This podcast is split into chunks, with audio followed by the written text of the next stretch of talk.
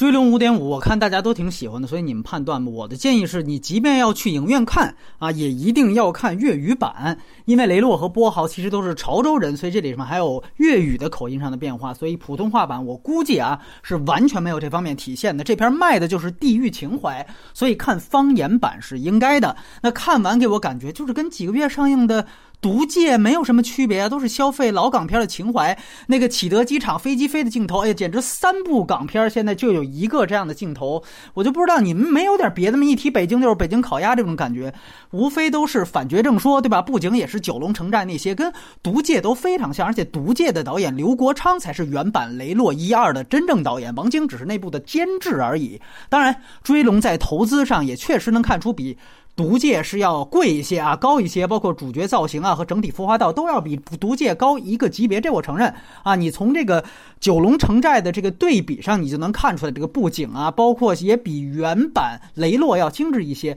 这些可以说都是技术升级，是亮点，没问题，是加分。包括甄子丹的表演，虽然个别地方有些浮夸，但是你可以看到他很认真、很勤勉啊。这种勤勉就像华仔几十年如一日的那种勤勉一样。然而，就像勤勉代替不了天赋一样，本片其实也是败絮其内啊。除了剥削情怀，基本上没有什么完整的主题输出。这两个人物没有立起来啊。在我这里，追龙。当然是一部一加一小于二的电影。我们回顾原版雷洛的主题，它讲的其实就是混乱之治。在香港野蛮生长的那个时期，它治理方法究竟是什么样的？你通过那个原版雷洛是可以看到的。这个才是年代戏的内核，不是说啊启德机场飞一下飞机，这个就是年代戏了；不是说发型像，这个就是年代戏了。原版雷洛的主线矛盾其实就是他和严童啊。雷洛之所以每次都可以击败严童上位，他靠的不仅仅是说简单的收买和吃软饭。而是出台了一套在野蛮环境下行之有效的管理方法。本质上，你可以理解为，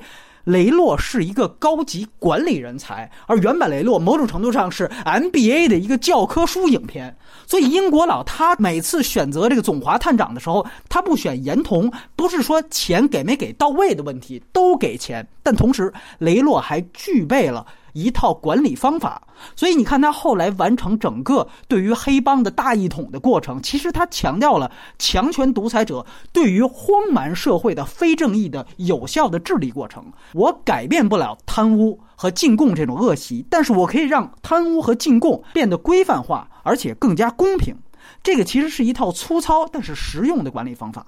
而在原版里面，大家可以注意到，严童他的洋文讲得很好啊，但是他贪生怕死，只会溜须拍马；而雷洛他的特点是没文化，但是会管事儿，也会收买人心，所以这个也是人设上上的反差。而且你就从人物上去看，原版雷洛第一场戏序曲花了五分钟就说了两件事儿，一个是他进警校啊被问问题，一个是出警校啊这个教官给他们谈话，这两件事儿。就说明了雷洛第一进警校的时候让他读报纸，代表他没文化；第二，这个出警校的时候，警校这个教官教他们收黑钱啊，雷诺说不收，然后被教官反倒骂了一顿。这个其实就是一种和珅嘛，对吧？我开始是一个非常廉洁的情况，到最后我怎么样成为了一个巨贪？这个某种程度上带着宿命感，而且也告诉你，在香港那个时候的环境，那是从上到下，甚至在警校里边，教官就开始告诉你你要收钱，所以这个是带有很强宿命感的。而这个片子你再看雷洛，同样都是刘德华演的，他并没有这样的人物弧光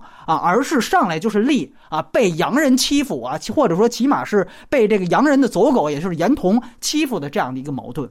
那么原版波豪它的亮点是什么呢？它其实讲的是跟不上时代的一个人的注定悲剧。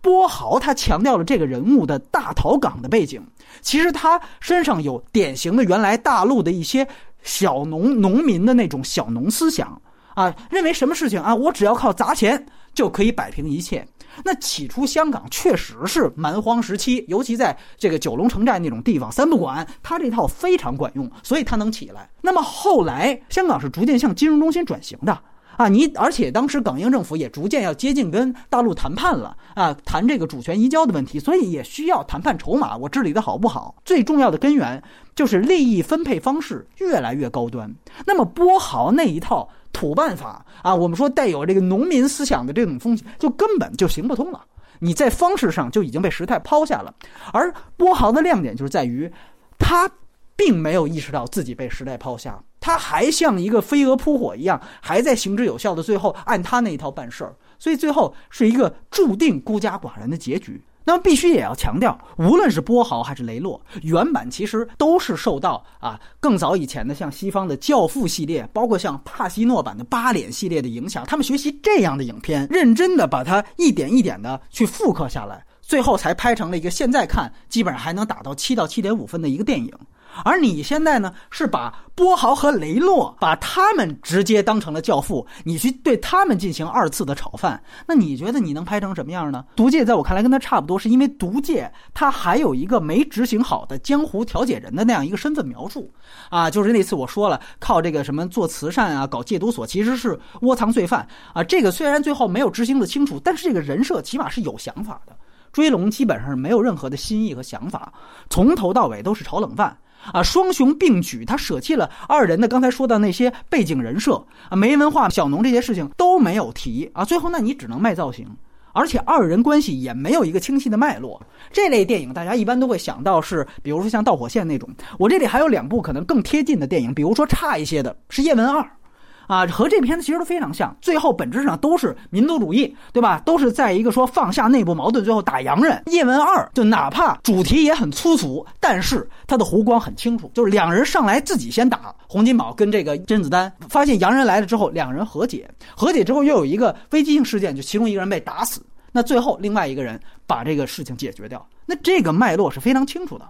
这个片子呢，上来两个人就很好。对吧？中间发现好像有裂痕，然后到这个联署出现之后，按说你你们两个都是要被淘汰的人，应该更加惺惺相惜才对，但是没有啊，反倒两个人又因此又又吵起来了。吵起来没过多久，最后一场戏又和好，等于你这个两个人的关系其实并不是顺畅的下来的，这就变得很莫名其妙。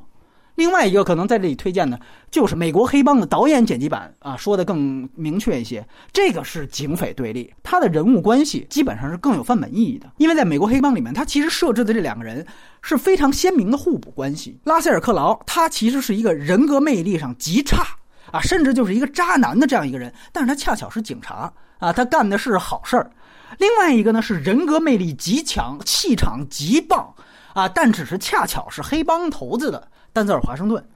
所以呢，他们两个之间最后形成了一个非常强的一个火花。这个就是从人设上，这两个人就立得非常的不同。这两个人放一块儿，那就一定有戏有火花。但是即便是这样，你会发现美国黑帮都得需要三个多小时去讲他们之间的这个交火，包括到最后的惺惺相惜。所以你就看出，像你把两个电影的 IP 的主要人物放在一起，这个时间就必须得长。大家都可能认为说，边超那个最后的导演剪辑版长出四十多分钟那版本，好像比这个剧场版更好。斯科特也都得需要更长的时间才能把这个关系说清楚。很遗憾，所以《追龙》现在两个小时出头的这样的一个片长，你是不可能说把这两个事情就给完成的啊，把这两个人物交代的非常清楚的。所以中间的剧情断裂了很多次啊，情感也断裂了很多次。啊！而且最后我想说，就是大家都觉得好像《追龙》是这个国际那里最好的国产片了。鉴于嗯，我打六分的英伦对决也是半斤八两，我也不反对这种说法。但是大家想一想啊，这是王晶，王晶在二零一七年的内地市场不仅能捞票房，而且等于在这个市场上现在质量都数一数二。那你说这是王晶进步了呢，还是整个中国电影退步了呢？